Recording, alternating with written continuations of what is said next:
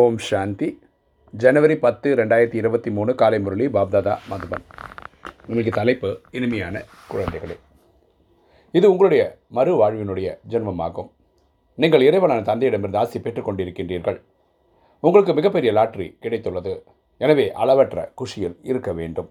அப்பா சொல்கிற இனிமையான குழந்தைகள் இது உங்களுடைய மறுவாழ்வுன்றார் புது ஜென்மம்ன்றார். ஆமாம் க நம்ம கலியுகத்தில் இருந்தோம். நமக்கு இந்த ராஜயோக நாலேஜ் கிடச்சிச்சு. நம்ம இப்போ சங்கமிகத்துக்கு வந்துட்டோம் இதே சரீரத்தில் ஒரு மறுவாழ்வு. நம்ம இறை த இறைவன் தந்தையினிடமிருந்து ஆசை பெற்றுக் கொண்டிருக்கின்றோம். நினைவின் மூலமாக ஆத்மா தூய்மை அடைவதன் மூலமாக நம்ம சத்தியகத்திரேதாக வர்ற அளவுக்கு நம்ம ஆசையை பெற்றுட்ருக்கோம் இது வந்து மிகப்பெரிய லாட்ரி. யாருக்குமே கிடைக்காத லாட்ரி. மக்களுக்கு இறைவன் யாரும் தெரியாது. நம்ம கிடைத்து அவரை நினைவு பண்ணிகிட்ருக்கோம் இந்த அளவற்ற குஷியில் நம்ம இருக்கணும். இன்றைக்கி கேள்வி. உங்களுக்கு நீங்களே எந்த ஒரு விஷயத்தை புரிய வைத்துக் கொண்டீர்கள் என்றால் கவலை முடிந்து போய்விடும் மேலும் கோபம் போய்விடும். உங்களுக்கு நீங்களே எந்த ஒரு விஷயத்தை புரிய வைத்துக் கொண்டீர்கள் என்றால் கவலை முடிந்துவிடும் கோபம் போய்விடும். பதில் நாம் இறைவனின் குழந்தைகளாகவும் நம்ம கடவுளோட குழந்தைகள்.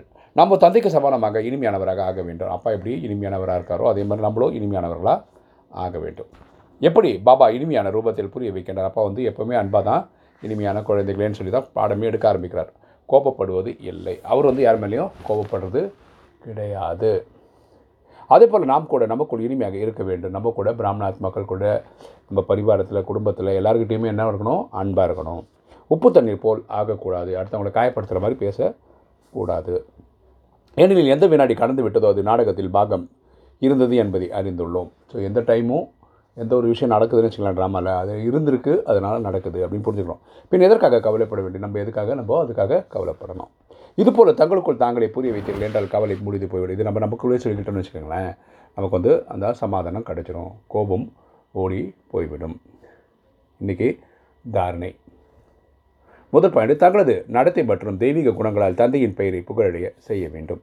நம்ம நடத்தையின் மூலமாக நம்ம என்ன பண்ணோம் தெய்வீக குணங்களால் அப்பாவோட பேருக்கு புகழ் வர்ற மாதிரி நம்ம செயல்கள் இருக்க வேண்டும்.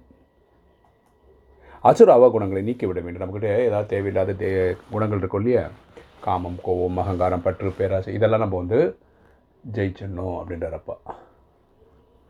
இந்த ரெண்டாவது பாயிண்ட் இந்த பழைய இற்றுப்போன உடல் மீது பற்று கொள்ளக்கூடாது. இந்த உடலானது இந்த ஆத்மா நடிக்கிறதுக்காக கிடைச்சது இது இற்றுப்போன உலகம் அதில் இந்த உடம்பும் இற்றுப்போனது இதுக்கு மேலே நீங்கள் பற்று வைக்கக்கூடாது. புதிய சத்தியுக உடலை நினைவு செய்ய வேண்டும். தூய்மையின் மறைமுகமான உதவி செய்ய வேண்டும். நம்ம நமக்கு சத்தியுகத்தில் கிடைக்க போகிற நல்ல உடலை பற்றி நினச்சி பார்க்கணும். தூய்மையாக ஆகிறதுக்கு முயற்சி செய்யணும். அடுத்தவங்க தூய்மை ஆகிறதுக்காக நம்ம ஹெல்ப்பும் பண்ணணும். வரதானம். ஆன்மீகத்தின் சக்தி மூலமாக தூரத்தில் இருக்கும் ஆத்மாக்களுக்கு அருகாமையின் அனுபவம் செய்விக்கக்கூடிய மாச சர்வசக்திவான் ஆவீர்களாக. ஆத்மீகத்தின் சக்தி மூலமாக தூரத்தில் இருக்கும் ஆத்மாக்களுக்கு அருகாமையின் அனுபவம் செய்விக்கக்கூடிய மாச சர்வசக்திவான் ஆவீர்களாக. விளக்கம் பார்க்கலாம். எப்படி அறிவியலின் சாதனங்கள் மூலமாக தூரத்தில் இருக்கும் ஒவ்வொரு பொருளும் சமீபத்தில் இருப்பதாக அனுபவம் ஏற்படுகிறதோ நம்மகிட்ட பைனாக்குலர் இருந்ததுன்னா தூரத்தில் இருக்கிற பொருள் பக்கத்தில் இருக்கிற மாதிரி பார்க்க முடியும் இல்லையா?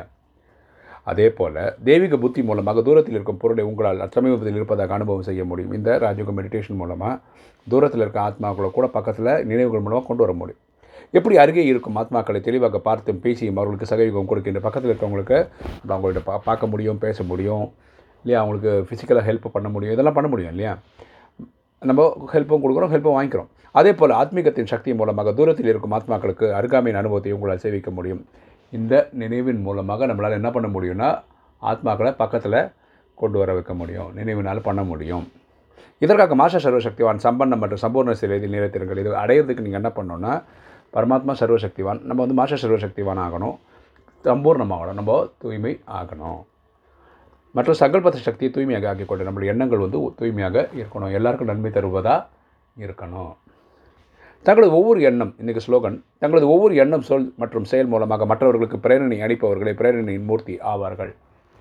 தங்களது ஒவ்வொரு எண்ணம் சொல் மற்றும் செயல் மூலமாக மற்றவர்களுக்கு பிரேரணை அளிப்பவர்களே பிரேரணையின் மூர்த்தி ஆவார் பிரேரணை என்னென்னா தூரத்துலேருந்து ஒரு ஆத்மாவை டச் பண்ணுறது இது யாரால் பண்ண முடியும்? யார் எண்ணம் சொல் செயல் மூலமாக இந்த இது ப்ராக்டிஸ் எடுக்கிறவங்களோ அவங்களுக்கு இது கண்டிப்பாக பண்ண முடியும்னு அப்பா சொல்கிறார் ஓம் சாந்தி.